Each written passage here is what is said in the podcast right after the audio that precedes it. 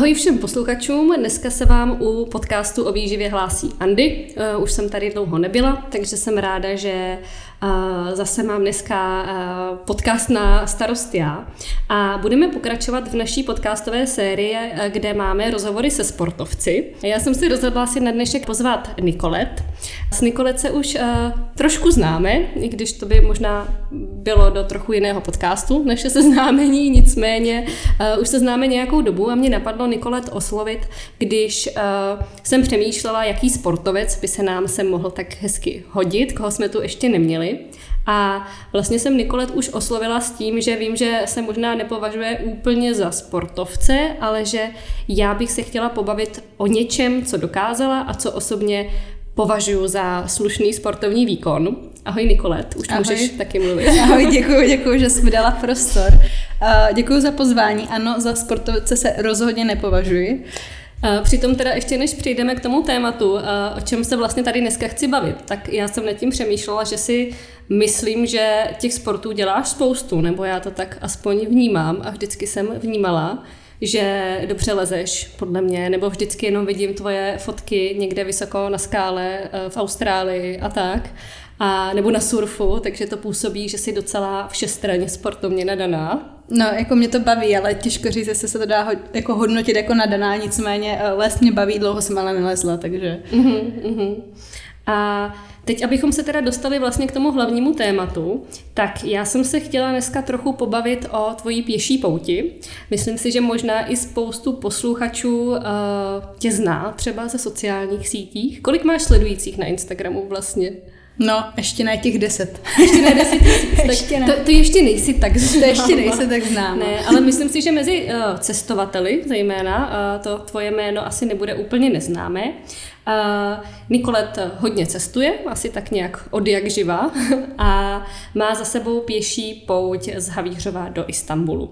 Dívala jsem se dneska na tvoje webové stránky, můžeš si udělat reklamu, nevím teď úplně přesně, jak ta webová stránka. Jo, moje jméno, no, Nikolet Havlová. Nikolet Havlová, jenom Takhle, dobře, takže můžete si najít. A tam jsem se dívala přesně, eh, jak dlouhá ta tvoje cesta byla. Bylo to nějakých 2050... 2025 kilometrů. 25 kilometrů. A šla si to jak dlouho přesně? Hrozně dlouho. Jako šlek, eh, mě to v podstatě trvalo 104 dny, ale z těch 104 dní jsem eh, přesně 29 dní nešla, poněvadž mm-hmm. jsem měla různé zdravotní potíže, eh, jak už jak jako s nohama, případně nějaké um, střevní a tak, takže to bylo jako dost nepříjemné. Skončila jsem i v nemocnici Srbsku, pak dokonce zpátky jako doma v Havířově a pak jsem se vracela zpátky na cestu. Mm-hmm. Já jsem se na to dneska dívala a snažila jsem se si nějak propočíst, kolik kilometrů na den ti vlastně vycházelo. A bylo to nějakých 20. Ano, myslím. ano. Je to nějakých to bylo... 20, přičemž uh, lidi na novinky CZ v té diskuzi říkají, že by to zvládli taky, že jo, těch 20 km za den. uh, ale bylo to teda i s těma dnama, kdy jsi nešla? Uh, jo, včetně těch dnů, kdy jsem mm-hmm. nešla, takže když jsem to ale pak spočítala bez těch dnů, tak to vycházelo třeba nějakých 30 kiláků na den, no, mm-hmm. průměr.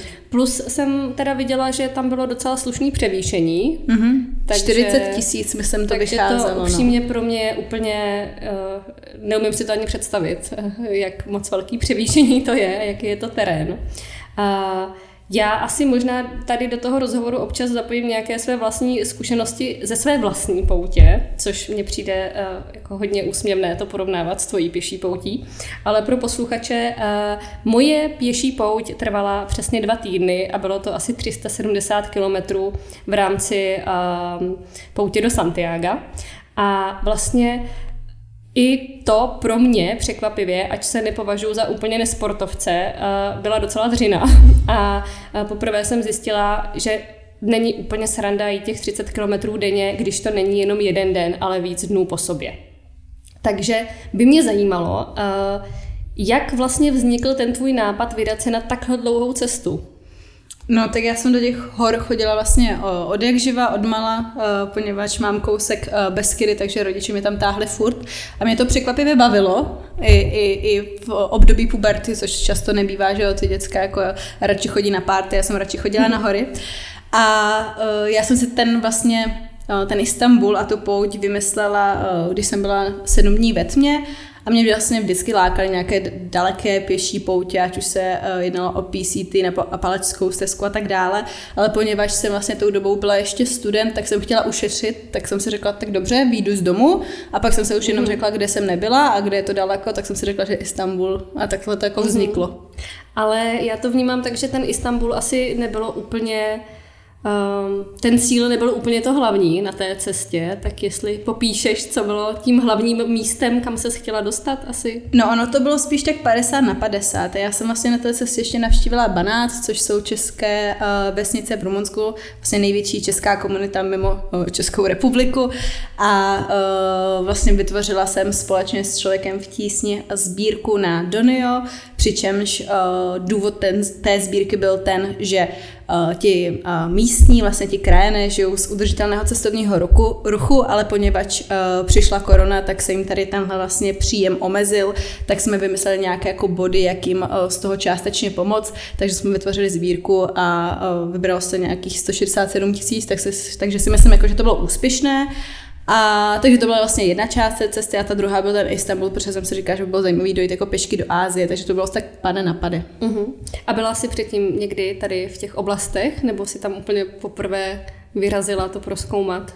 Jo, no co se týče třeba těch uh, zemí, které jsem procházela, tak jsem vlastně byla ve všech až na Bulharsko, takže to pro mě jako nebylo nic uh, úplně nového, přičemž já v Rumunsku i průvodcuju, takže jsem to tam docela znala, vlastně i ty hory, kterými jsem procházela, tak jsem tam jako kdysi dávno průvodcovala, takže to bylo vlastně fajn se vracet do těch míst, ale v Istanbulu jsem právě nikdy nebyla, no, takže to... Mm-hmm. A vlastně, když se ještě zase vrátíme uh, před začátky té cesty, tak uh, jak dlouho se třeba chystala na tu cestu? Nebo věnovala si tomu nějakou speciální přípravu a chodila si uh, na treky předtím, aby se nějak Vidím, že ano. jako, že abych se fyzicky připravila, tak já to popíšu takto. Eh, příprava třeba samotné cesty, tak vypadala tak, že jsem otevřela mapice, zadala jsem si Havířov Istanbul, do toho prostřední bod Banát a podle toho jsem vlastně šla. Mm-hmm. Jo, jakože úpravy jsem dělala pak nějaké po cestě, ale uh, nic uh, velkého. Co se týče třeba přípravy, co jako uh, vybavení, tak to jsem měla docela dobrou, protože jsem měla i nějakého sponzora a tak, takže tam jsem jako šla s docela lehkou váhou. A když už teď přejdu k té přípravě fyzické, fyzické, tak jsem měla jako představu, mm-hmm. že když uh, dokážu před tou cestou jako zaběhnout půlmaraton a budu takhle běhat, takže teda jako když uběhnu 21 km, tak těch 21 i v pohodě dojdu. No jenom, že já jsem to nikdy neuběhla, že jo, takže to byl jako ten kámen úrazu, nikdy jsem jako do té fáze nedošla, poněvadž když jsem jako na to trénovala, tak potom přicházely jako další a další úkoly kolem té sbírky, já jsem musela natáčet nějaké video, propagovat o ta, to a tak, takže jsem byla jako dost v takovém časovém presu, potřebovala jsem si našetřit i nějaké peníze, mm-hmm. takže potom uh, ta fyzická příprava šla trochu stranou, ale nemůžu zase říct, že bych jako ležela celou dobu na gauči a pak z ničeho nic šla, to by bylo mm-hmm. potom asi náročnější. A třeba před touhle cestou, jaký byl takový tvůj největší pěší výlet nebo nějaký trek? Měla jsi za sebou už něco delšího? No, tak možná tak tři dny někde v horách. Tři Jo, ale jakože je pravdou, mm. že když jsem to třeba, teď tady budu si trochu podrývat nohy, ale když jsem schánila ty sponzory, tak jsem samozřejmě říkala, že jsem třeba byla aspoň na týdenním treku, já doufám, že to nebudou poslouchat. Ale a tak teď už to můžeš Teď už to můžu říct, ano, ano. Takže jsem říkala, že jsem byla třeba na týdenním treku a tak, a přičem jsem byla nejdéle třeba na tři, čtyři dny déle, ne, mm-hmm, no. Mm-hmm. No a byla jsi překvapená potom tou náročností, nebo Uh, Jakoby ani ne tak fyzickou, poněvadž jako do těch o, hor jsem chodila a já jsem jako tušila, že když člověk jde tři, čtyři dny a nebo jde třeba týden, měsíc a víc, že to je jako rozdíl, takže to, to jsem jako chápala, tady tenhle princip. Zároveň jsem věděla, že na začátku člověk to jako nemůže napálit, takže první den jsem šel třeba jenom 25 kiláků a tady mhm. tyhle vzdálenosti, pak jsem to zvedala, tak jak jsem se jako cítila. A, takže, takže překvapená se jako nebyla, byla jsem spíš překvapená z toho, jak je to psychicky náročné. Víc mm-hmm. než fyzicky. A můžeš to nějak popsat konkrétně, co na tom bylo tak nejnáročnější? No, se to dá. Asi, já jsem nad tím hodně přemýšlela, jako, já si myslím, že možná i ta samota, protože když se mě na to někdo původně ptal, jestli se bojím samoty, tak jsem samozřejmě říkala, že ne, že vlastně už mám nějaké ty zkušenosti třeba s tétmi, že jsem tam byla mm-hmm. sedm dní sama, pak jsem sama žila v Anglii v dodávce a tak, ale uh, tohle byl jako trochu jiný typ samoty, že vlastně člověk se fakt jako spolíhá jenom na sebe a musí v těch uh, horách vlastně v úvozovkách umět chodit, uh, ne, nejen v úvozovkách, ale i doslova. Uh, takže, to, takže to bylo vlastně zajímavé a já si pamatuju na asi tyjo, pátý nebo čtvrtý den na cestě, uh, kdy jsem došla uh, na Slovensko na velkou fatru a viděla jsem tam nějaké Slováky, takovou partičku mladou, kteří si šli do hor grilovat a já jsem se k ním jako rozběhla jak blázen a jako jsem je začala hrozně spovídat, ani jsem jim nedala jako prostor mm. na mhm. slovo a pak jsem jim říkala, že jsem možná trochu divná, ale to jenom proto, že po dlouhé době mluvím s lidmi. Takže možná ta samota, ta byla možná trochu psychicky náročnější. No. Mm-hmm.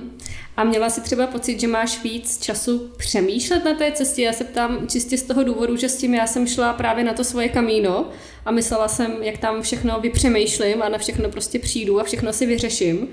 A nakonec to bylo úplně naopak, protože jsem řešila tak eh, základní potřeby, jako eh, někam dojít, eh, napít se, najíst se, někde se vyspat, že vlastně na to přemýšlení už nezbylo moc času a, a v tom to vlastně bylo uh, obohacující, asi bych řekla, protože mm-hmm. jsem přestala o věcech neustále přemýšlet. Tak mm-hmm. jak mhm. si to měla ty? Ty jsi šla podstatně delší dobu, takže si měla asi jo, víc já si myslím, že uh, člověk si to potom trochu víc vychytá, takže mm-hmm. jako už uh, ty věci má jako naučený, takže zase uh, o těch věcech, kterých jako uh, základních potřebách třeba přemýšlet nemusí, že jako prostě už ví, jak se v těch chorách a tak chovat. Ale No jak bych to řekla, já když jsem jako si to vymyslela v té tmě, tak jsem uh, vyrazila až po dvou letech. Já jsem vlastně v té tmě si vymyslela, že bych tam mohla jít a dořešit si tam některé věci. Ale jak mm-hmm. jsem vyrazila po dvou letech, tak už ty věci k řešení nebyly, protože prostě mm-hmm. život ubíhá a věci jsou pomíjivý. Takže jsem na tu cestu vlastně nevycházela s žádným nějakým jako motivem, který si, bych si tam chtěla řešit. Nicméně mi přišlo fajn, že díky tomu jsem vlastně měla neomezené možnosti nad čím chci přemýšlet. A jo, já jsem si tam spíš jenom tak ujasnila, že žiju docela fajn život. A to si myslím, že je to dobrý je výstup. Asi, to je asi, asi do, dobrý závěr cesty, bych řekla.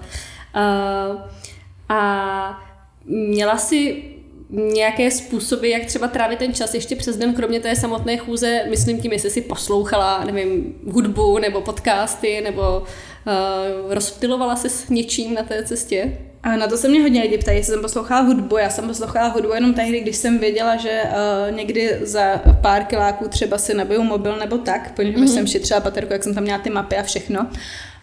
Zároveň, uh, no poslouchala jsem to především tehdy, když jsem měla pocit, že by tam mohli být medvědi, mm-hmm. takže to jsem se jako pouštěla, když jsem teda uh, věděla, že si ho budu moc někde dobít, ale jinak jsem se jako zpívala a jedna písnička, která mi právě od toho dne, kdy jsem se spotkala s těma lidma na tom Slovensku utkvěla v hlavě, tak to bylo jako i naprosto nezbytné, aby nebe bylo blankicné, jenomže já z té písničky neznám nic jiného, jenom tuhle větu a tohle jsem si zpívala jako ty tři a půl měsíce v kuse, takže si to dokážeš představit, jo. tak já tímhle jsem se třeba zabavovala docela. No, tak to si vystačila smálo na té cestě. Uh, no a Uh, ty jsi, uh, já jsem tě sledovala samozřejmě na tvé cestě a asi máš někde, bych řekla, i zpětně asi uložený na Instagramu nějaký uh, fotky, storíčka a podobně. Jo, mám fotky, mám tam storíčka úplně jako dopodrobná, ty mm-hmm. jsem mhm. přidávala hodně. Já jsem na té cestě byla hodně jako online v podstatě, poněvadž jsem potřebovala, potřebovala nějak propagovat tu sbírku. Jasně. Já jsem dokonce uh, na Lidovky, že jo, na noviny psala každý týden jako report mm-hmm. o té mé mm-hmm. cestě, aby se to dozvědělo co nejvíce lidí. A pokud by někdo měl Eh, tendenci někam jít pěšky a do toho dělat sbírku. Úplně to nedoporučuju, protože člověk se pak jako nemůže tak jako mm-hmm. odtáhnout od těch sociálních sítí, protože to potřebuje propagovat a tak, takže mu to ubírá právě možná ten čas na to přemýšlení. No. Mm-hmm. Napadlo ti někdy, že by si uh, nedošla tu cestu a ptám se právě proto, že tam možná si měla takový ten pocit, že to nemůžeš vzdát, že to vlastně musíš dojít, protože jsi zavázaná k tomu. Mm-hmm, jo, to je, to je hodně zajímavý. Možná Možná právě proto, když jsem ten pocit jako měla, že jsem zavázaná, tak uh, to mě na té cestě trochu stresovalo. Já jsem za celou dobu neměla pocit, že bych to jako nedošla. Spíše jsem třeba v Rumunsku, ještě kousek před Banátem, než jsem tam došla, ztratila jakoby motiv. Já jsem právě v tu chvíli řekla, tak já někam jdu, Mám pocit, že už to jako nedává smysl, ale vlastně tam možná jdu jenom kvůli té sbírky. Naštěstí tady tenhle jako splín mi trval asi uh, půl dne a, a pak jsem si to zase jako znovu uh, přinastavila v hlavě a bylo mm-hmm. to jako v pohodě, ale že bych měla jako konkrétně pocit, že ne, nedojdu tam, protože uh, fyzicky nemůžu nebo psychicky, tak to asi úplně ne. Spíš ze mm-hmm. zdravotních důvodů, no, ten, ty, ty, ty byly komplikovanější. Mm-hmm. Takže ti toho potkalo trochu víc. Jo, mě vlastně na cestě potkalo asi po čtyřech dnech uh, zánět achilovky, tak tu jsem uh-huh. jako hodně dlouho léčila na šesti, pak pomohla jako změna, uh, změna bod, uh, ledování, maz, mazání voltarenem a hlavně tejpy. Extrémně mi pomohly uh-huh. tejpy, to mě překvapilo. Uh, potom jsem měla dokonce zánět uh, nožní klenby a pak to jsem nevěděla, měla... že vůbec Existuje? je možný, že to No existuje. jako ty, nevím, jestli to byl zánět, nicméně nemohla jsem chodit, pokud jsem se nevzala i Belgin, takže to bylo dost nepříjemný. Naštěstí jsem to pak tak jako dovyléčila, uh, nějakou jako uh, snížením těch kilometrů a tak. A pak jsem měla vlastně hodně střevní potíže, jako mm-hmm. hodně. A já jsem uh, potom skončila v nemocnici v Srbsku, protože já jsem historicky měla zánět slivky a bála jsem se, že to mm-hmm. je znovu, protože to byla jako neskutečná bolest, nemohla jsem chodit a tak dále. Nakonec to zánět slivky nebylo, ale i přesto jsem radši jela domů do Habířova, tam mě vlastně zkontrolovali, udělali nějaký základní dokonce i odběr žaludeční stěny a takovéhle mm-hmm. věci. Zjistili, že to není nic akutního a že pravděpodobně mám syndrom dráždivého tračníku. To se prý tak určuje u všeho, když neví, co to ano, je. je to tak. Ano, takže těžko říct. pravda? Nicméně uh, udělali mě, řekli mi, že to není nic vážného a já jsem si řekla, že to asi možná z toho trochu stresu, mm. špatná strava, kombinace tady těch věcí, fyzická námaha. A nakonec mm. jsem se vrátila na cestu a došla to, takže dobrý. Mm-hmm. No, k té stravě se samozřejmě ještě dostaneme, ale ještě bych se chtěla zeptat uh, na, vím, že si o tom dělala i příspěvky, i to bylo v nějakých reportážích v televizi, ale co jsi s uh, sebou brala za věci, jakou jsi měla přípravu, co se týče uh, bod a oblečení a jak těžký náklad si sebou měla? Jo, tak já uh, jsem měla vlastně v základu 6,5 kilo. V základu znamená bez uh, věcí, které jsou vlastně proměnné položky, to znamená bez jídla, bez vody a bez paliva na vaření. Já jsem měla mm. lihový uh, vlastně biolích. A potom bez oblečení, co má člověk na sobě, ale když bych pak spočetla, když jsem si ten jako batoh dala úplně jako naplnila vodou, vším jídlem a tak, tak třeba 11-12 kilo jsem měla mm-hmm. na zádech. A co se týče třeba toho oblečení nebo tak, tak jsem měla jako boty, dvě ponožky, uh, dvoje kalhotky, jako spodní prádlo, podprsenku, dvě trička s krátkým rukávem, jedno s dlouhým, jedny kraťasy, jedny spodky na spaní, jedny dlouhé kalhoty, z kterých se dali udělat tři čtvrťáky a kraťasy, bundu nepromokavou a péřovku. A to zní jako docela hodně věcí na to, jak ta váha není veliká, hmm. takže to byly nějaké Jsou to jako ultralight, ano, vybavení. vybavení. Ano, ano. Mm-hmm. A máš pocit, že se zabalila dobře? Že jo, nic, nic, mi, nic mi za celou dobu nechybělo. Uh, přebývaly mi dvě věci, které jsem pak uh, nechala si poslat ze Slovenska do Česka. To byl deodorant, to jsem uznala, že to nepomáhá. A uh, druhá věc byl Osmo Pocket, což je taková malá kamerka, kdy jsem si řekla, jako, ani jednou jsem ji za celou dobu nevytáhla, tak jsem ji poslala jako domů. No. Jasně. A měla jsi nějak v plánu, kdy budeš spát, nebo si chtěla prostě přespávat venku a nechat to tak nějak náhodě? Já jsem si to plánovala aspoň s tím jako dvou, třídenním intervalem jako před sebou kvůli vody, doplňování zásob a tak. I proto, že jsem jako nechtěla spát někde, uh, prostě spíš jsem volila tu variantu jako spát v té přírodě, no, takže jsem se mm-hmm, snažila vždycky mm-hmm, najít mm-hmm. nějaké jako přívětivé místo. Ale pamatuju si pár příběhů teda, kdy se poštěstilo přenocovat u místních. Jo, nevím, ano. Jak, nevím, jak to bylo častý asi v rámci té cesty, nevím, jak, uh, jak často si procházela skrz nějakou civilizaci. Jo, poměrně často, jakože na to, když jde člověk do toho Istanbulu, jako samozřejmě se to dají třeba přes karpatský oblouk, přičemž uh, to šlo třeba uh, jedna holčina Viktorka Hlaváčka, já mm-hmm. tady udělám reklamu, ta je skvělá. Dělej, no. tak to, tak uh, tato šla přes karpatský oblouk, tak to je samozřejmě celou dobu v horách, až po ten banát. Já jsem šla víc jako uh, kratší cestou a šla jsem docela dost přes ty vesnice a tak, takže já jsem třeba s tou stravou problém neměla a co týče toho ubytování, tak jsem to i docela hojně využívala. Myslím si, že možná i těch 50% té cesty jsem byla na ubytování a to bylo kvůli tomu, že jsem si furt musela jako uh, ledovat tu nohu a to byl jako mm-hmm. docela problém, no. Mm-hmm. Uh, no a co se teda týče toho jídla, tak ty si uh, tím pádem nemusela uh, mít asi jídlo sebou na několik dní dopředu, protože se spoléhala na to, že někde něco já něco si, bude. Já si myslím, že třeba nejdéle mimo nějakou civilizaci, kde bych si něco dokopala, jsem šla třeba 4-5 dní. Jo, déle asi ne za celou hmm. tu dobu. A já jsem měla ale na cestu dehydrovaná jídla, mm-hmm. nějaké, které jsem si potom jako naposílala dopředu. No ale jako s, to, s tou stravou, to si myslím, že byl možná i kámen uh, úrazu toho, proč jsem měla tolik těch problémů, že jsem to tolik neřešila a myslím, že jsem jako nedostatečně uh, věnovala tomu pozornost a měla jsem nedostatečné množství živin, že vím, že lidi, co jdou třeba nějaké to PCT a takže si jako nakašiliju olej a podobně, tak to já jsem mm-hmm. opravdu nedělala, já jsem prostě snědla co, ta, co jsem měla chuť a jako zase tak moc jsem to neřešila. Takže možná to byl jako uh, problém, no. Mm-hmm. A dokázala by si nějak uh, schrnout svůj jídelníček třeba takhle na cestě? Jo, já jsem měla tendenci, že si vezmu vaječné bílky, že si to jako občas hodím do kaše, mm-hmm. tak to jsem první den, co jsem si to dala, tak jsem myslela, že nic horšího jsem v životě nejedla. Vůbec mi to nechutnalo. ale jsou to jako, bílky, no. No, ne, nebylo to vůbec dobré. Já jsem si teda, když tak shrnula, tak jsem nějak třeba jako právě ovesné vločky, kde jsem si do toho dala ty hrozný bílky sušený, zalila jsem to vodou, do toho jsem si dala ještě nějaké ořechy, ovoce, tak to bylo moje jako snídaně. Mm-hmm. Oběd byl nějaké to dehydrované jídlo, což... Tak to bylo klasický asi prostě jídlo. Jako... Nějaké jako těstoviny s něčím a tak. Hmm. A potom večeři jsem třeba si občas koupila nějakou uh, tortilu před docela dlouho vydrží, to jsem třeba namazala nutelou do toho banán a tak, no. A potom hmm. různé jako uh, a ty tyčinky. Nej, ty nejíš maso, Ne, ne. A jinak jíš všechno. Jinak jim všechno, hmm. ale nejím maso. Já si právě říkám, že to možná někde takhle tady těch oblastech v nějakých místních obchudcích může být trošku problém, že si tam člověk úplně nekoupí uh, tofu a, hmm, a tempeh. Ma, maximálně ty síry, no, takže mm-hmm. jediný, mm-hmm. na čem jsem jako jela, když už jsem potřebovala jako bílkoviny, no. Což mm-hmm. si myslím, že třeba jsem jako nedostatečně rozhodně eh, doplňovala bílkoviny. No. Trošku to tak zní. Ale samozřejmě já jsem uh, nechtěla tady si s tebou povídat o, o tvojí cestě, abych tě tady kritizovala za tvůj jídelníček. Ale můžeš, jakože mě by to pomohlo, jo, jako příště, abych to dělala líp. Pro příští cestu. Ne, já právě, mě je trošku jako trapně, jak to porovnávám k, ke svojí cestě, protože mně to přijde jak výlet prostě na okoř, jako v porovnání. Ale já vím, že jsem to řešila docela hodně a to v tom smyslu, že uh, jsem se bála, abych nejedla úplně málo, zbytečně. A měla jsem vlastně docela problém uh, si níst dostatek jídla i třeba na ten jeden den, takže já si to neumím úplně dobře. To jsem jedla asi hodně málo. Představit teda. jako na, na 4-5 dní. Hmm. Ale neměla jsem teda k dispozici právě třeba ty, uh, ty dehydrované hmm. výrobky hmm. a, a tak podobně.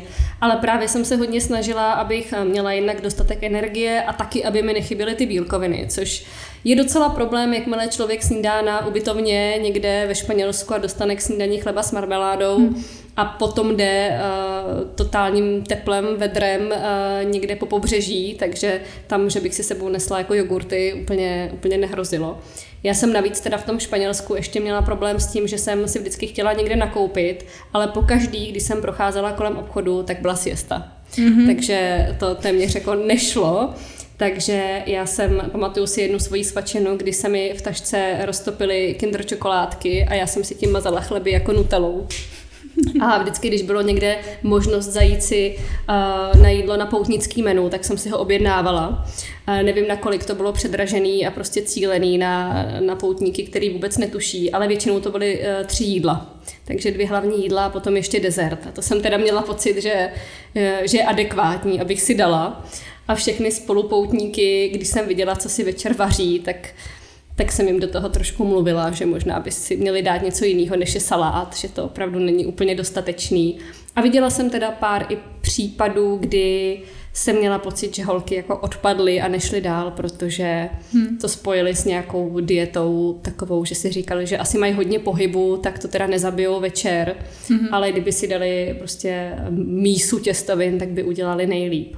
Hmm. Takže tady jenom pro posluchače bych chtěla uh, opravdu zdůraznit, že jakmile každý den máte takovýhle uh, nestandardní fyzický výkon, tak to opravdu chce to zohlednit v tom jídle. A samozřejmě ne asi úplně rezignovat nějak na složení, ale vemte si uh, svůj třeba typický den uh, ve městě nebo uh, kde bydlíte a jdete třeba jenom do práce, nemáte moc pohybu a potom den, kdy najednou ujdete 30 kilometrů. Je jasný, že to prostě musí vypadat trošku jinak. A vlastně tím se dostávám k otázce, která Není vlastně úplně zásadní, ale zajímalo by mě to, jestli si pozorovala nějakou změnu na svém těle, co se týče hubnutí, množství svalů. Máš pocit, že se to, no logicky by se to asi mělo projevit někde. No, ano, logicky se to projevilo. Já jsem právě zjistila, že asi nedostatečně jim už asi třetí nebo čtvrtý den, což bylo jako poměrně rychle, že jsem to jako viděla, že když to jako mm-hmm. jako tři, čtyři dny, tak už, už to jako zase vypadalo to tělo trochu jinak. A já jsem celkově zhubla asi 7 kilo, přičemž ale těch 7 kilo, eh, když člověk jako nabere hodně té svalové hmoty, tak 7 eh, kilo jako vypadalo, eh, jako kdyby zhubla spíš těch 15, jo? Mm-hmm. Jakože fakt jako velký rozdíl vzhledově. Mm-hmm. Na váze to tolik zase poznat nešlo, no. Mm-hmm. A potom se to nějak zase vrátilo do normálu brzo, nebo? No, jo? tak vzhledem k tomu, že potom už jsem neměla tolik prostor jako sportovat a tak, tak se to docela rychle jako vrátilo. Já nevím, v rámci dvou, třech měsíců jsem byla jako třeba na původní váze, no. Mm-hmm. Nějaký jojo efekt možná. Je to možný, těžko říct, co z toho byly svaly nahoře, co z toho byly svaly dole, možná, mm. když uh, samozřejmě nevím, jak ten jídelníček úplně přesně, přesně vypadal. A uh, bavili jsme se trošku nějak o jídle. A co tekutiny? To si asi taky sebou toho musela nosit spoustu. Vodu, no. no. ano, vodu, ano. Ale já, to jsem právě hodně hlídala. Tekutiny jsem se hodně hlídala, protože já běžně moc nepiju, jakože když vypiju za den třeba litr, tak to je na mě hodně. To je můj velký problém. Ale, ale. ale můj velký problém, to taky nedělejte. Uh, ale na té cestě jsem byla jako bez problémů schopna vypít třeba 4 litry fakt za ten den. A když jsem šla třeba Maďarskem, kde bylo 42 stupňů, já jsem šla po rozpálené hmm. silnici, tak to, to bylo fakt hodně. No to, to si pamatuju, že jsem tě sledovala úplně s hrůzou teda. No na to hrůza byla. Ti to vůbec nezáviděla. No. A vodu si nosila klasicky uh, v lahvích. Nebo... Jo, já jsem měla takové ty camelbacky, takže mm-hmm. já jsem si maximální množství vody, které jsem si mohla vzít, najednou bylo asi 3,5 litru nebo 4 ale v tom Maďarsku to fakt bylo tak, že jsem vlastně, mým cílem té cesty bylo odejít, dojít k od vody k vodě, jo, protože tam mm. nic mhm. hezkého nebylo, bylo to hrozně nudný, takže můj cíl byl fakt dojít od vody k vodě, no. A kde se ti líbilo teda nejvíc na té cestě? Asi Slovensko, protože tam jsem šla hodně horama a Rumunsko, to bylo fakt skvělé. Mm. I Srbsko bylo fajn, ale já jsem potom, jak jsem měla třeba uh, ten úraz té nohy, tak já jsem původně Bulharsko měla i tak jako skvělýma horama, Rilu, Pirin a tak, ale to se mi nepovedlo, nakonec jsem to musela jít tou kratší cestou, takže věřím, že kdybych šla přes ty hory, tak do toho zařadím ještě Bulharsko. No. Mm-hmm. Takže kdekoliv, kde byly hory.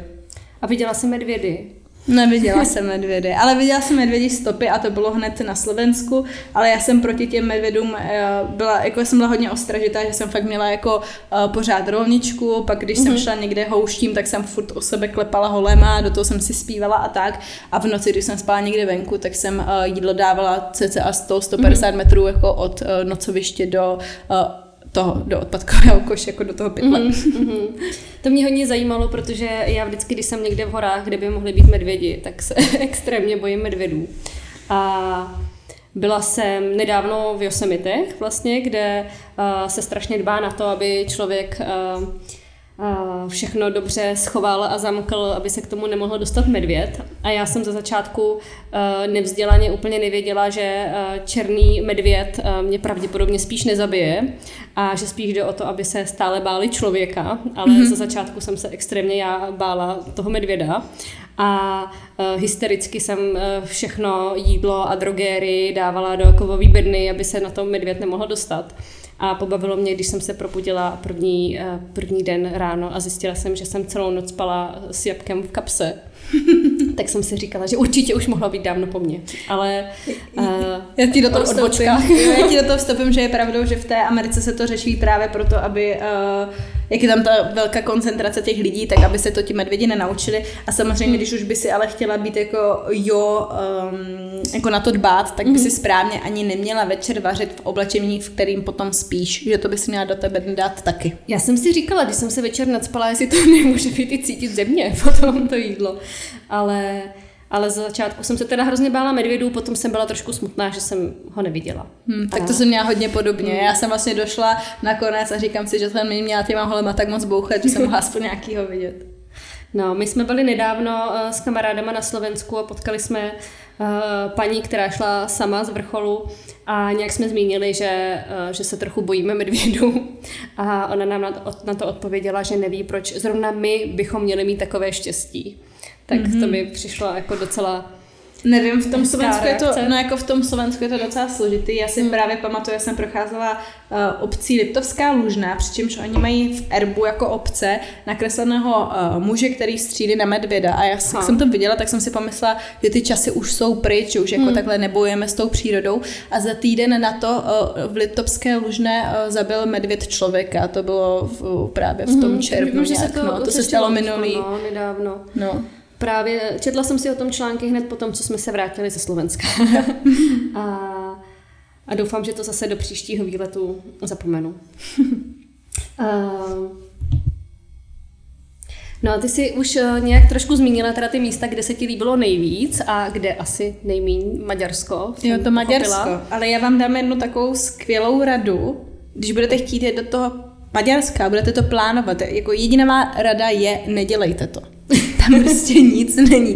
Jakože reálně se mi líbila Budapešť, když jsem tam jako hmm. byla, ne v rámci tohoto výletu, ale někdy jindy, ale jako nic víc mě nezaujalo a já vím, že ty jsi tam měla na dovolenou. Ano, já, já jsem jela do Maďarska na dovolenou, ale byla to trochu náhoda. ne, nebyla to úplně moje jako vysněná týdenní dovolená v Maďarsku, ale právě mně se líbí Budapešť asi jako všem, co tam byli, bych řekla, ale neznala jsem nic moc jiného v Maďarsku a líbilo se mi ještě v péči. Mm-hmm. Péč je to maďarsky, Pečuch je to chorvatsky, Pětí kostelí je to česky. Tak to je moc krásné město, už eh, kousek od Chorvatska, tak to doporučuju, ale co se týče těch krajů mezi tím, tak bylo to takový placatý, hmm, no hmm. a je tam teplo, takže... A komáři, hrozně moc komáři. Aha, komáři. hmm. Uh, Medvědy si nepotkala, potkala si komáry, potkala si... Uh, hodně lišek, právě v Maďarsku mm-hmm. třeba. No, mm-hmm. a to je tak jako všechno. Prostě kromě jako nějakých uh, sirnek, zajíců a tak, jako nic uh, příliš neobvyklého jsem nepotkala. Teda. Mm-hmm. A mám ještě samozřejmě takovou hodně originální otázku, na kterou se tě jistě nikdo neptal. Uh, jaký je tvůj třeba nejnepříjemnější zážitek z té cesty a naopak nějaký jako pozitivní, který ti vytane na mysli vždycky? Asi nejvíc uh, nepříjemný bylo v Bulharsku, když mě nějaký týpek sledoval. Mm-hmm. Já jsem šla zrovna tou dobou, jak jsem říkala, to Bulharsko jsem šla docela uh, po cestě a uh, pán jel naproti mě a hrozně divně čuměl, jel v autě teda.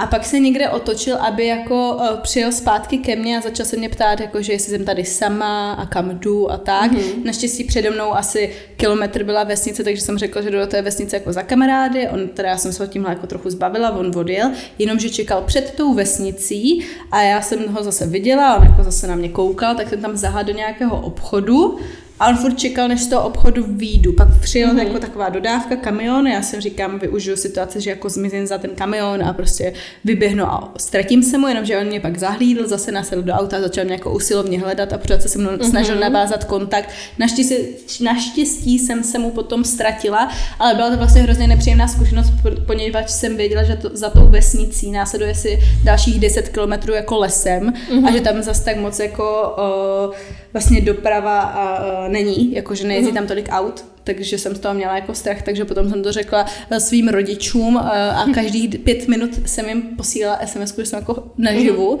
takže jsem mi trochu asi vystresovala, ale, ale jako dobrý, no vlastně to bylo spíš o tom, že jsem, mi připadalo vlastně zvláštní, že ten člověk pořád neustále se snažil se mnou navázat kontakt a bylo mi to nepříjemné, protože jsem prostě ho jako neznala, no. To si myslím, že asi může být jedna z takových prvních reakcí okolí, Uh, že se nebála sama no, kdybych se, žena. No, jako kdybych se nebála, tak jsem asi psychopat, takže ano, já jsem se, no.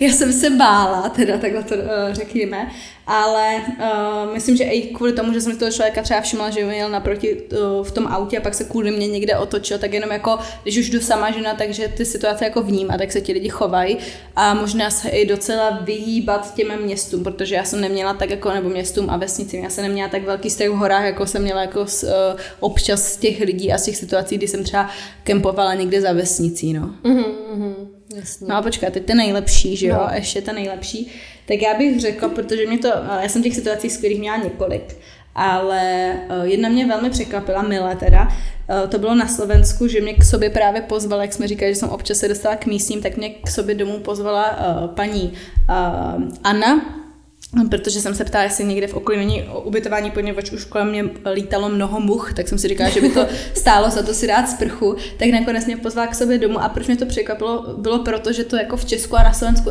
není tak obvyklé. Jak pak jako člověk pokračuje hmm. dál na ten Balkán, tak se mi to stávalo čím dál tím častěji, ale na tom Slovensku mě to vlastně hrozně milé překvapilo, takže ona mi potom udělala moje první lečo v životě, bylo to moc dobrý a pak mi ještě na cestu připravila svačinku, tak to bylo moc milé. Krásný. A dala jsem si teda sprchu. a jaký potom byl teda ten příchod uh, do Banátu? Uh, ten byl takový oslavný, no, že já, já jsem vlastně tím, že jsem to dělala tak spolupořádala s člověkem v tísni a s Ivem Dokoupelem, což jako koordinátor uh, pro vlastně oblast toho banátu, tak uh, se o mě jako vědělo, že přijdu, takže jsem jako byla domluvena, že tam budu třeba na čtvrtou u kostela, že jo, tak jsem jako scházela, oni tam byli připraveni v kroji, hráli, hráli jako uh, hudbu a tancovali a pak mi navedli jako chleba se solí a já jsem nevěděla, jak to jíst, takže jsem chtěla, jsem jako vzala ten chleba, kousla jsem do něj celý, že jo, to se má jako ulomit, mm-hmm. víš. já jsem taky nevěděla, jo, pak vydali pivo, to bylo uh, fajn a pak mě donutili tancovat, což zase tak fajn nebylo, takže pak jsem ještě říkala, že ten nejhorší zkušenost celé mé cesty bylo to, když mě donutili jako tancovat, takže to bylo vtipné, no. A já jsem uh, se dívala na uh, plán tvých přednášek na následujícího půl roku. Viděla jsem, že i do Banátu se chystáš přednášet. Ano, to je v srpnu, myslím. Asi za měsíc by to mělo mm-hmm. no, nějak být. Vidíte, tak ještě máte všichni šanci si naplánovat cestu, abyste si poslechli vyprávění i tam ale myslím si, že eh, kohokoliv by zajímalo nějaké další povídání, tak se může jednoduše podívat na tvoje, na tvoje webové stránky a, a můžou si určitě najít nějakou pěknou přednášku. Kromě přednášek plánuješ i nějakou eh, další podobnou cestu? Já bych měla v září, teď teda jako uvidíme podle dovolených a ještě jiných plánů, ale chtěla bych jako přejít Madeiru, ale to je třeba na pět dnů, takže mi připadá tohle ale i fajn hodit do éteru, že možná když člověk jako nechce zrovna chodit tisíce kilometrů, tak třeba ta Madeira je jako fajn. Je to docela mm. challenge, je tam vysoké převýšení. A potom eh, chci jít v prosinci přes všechny Kanárské ostrovy vlastně, což je cca na měsíc, ale s hodně jako podobným uh, tématem typu jako jdu sama třeba přes tisíc kilometrů, tak to chci jít příští rok Jižní Ameriku, mm-hmm. přičemž uh, se chci zastavit v české komunitě v Argentíně, takže to bude takový jako spojovací prvek tady těch dvou Aha, cest. takže kdyby byl start a kdyby byl cíl? Uh, start bude uh, Brazílie, uh, konec Chile, budu od východu Aha. na západ, tři a půl tisíce kilometrů. Mm-hmm. Pěkný výlet. Ano, na pár měsíců. takže, takže jak zaznělo na začátku, Nikolet samozřejmě vůbec není sportovec, jenom občas zajde pár tisíc kilometrů uh, a No dobře, tak já ti budu držet palce. Děkuju, že jsi přišla sem k nám, i když vím, že toho máš hodně. Kdybyste chtěli Nikolet sledovat, tak můžete na jejím Instagramu seš nikolet.havlova. Nějak tak, Je to no. tak, dobře. Takže nikolet.havlova. A a to je pro dnešek všechno. Tak já děkuji za pozvání a doufám, že uh, se to lidem líbilo a že se mi nemotivovala, aby šli taky někam pěšky. A ano, a jak zaznělo, nemusí to zrovna být několik tisíc kilometrů, ale může to být denní výlet třeba. Ano, třeba. Tím se dá začít.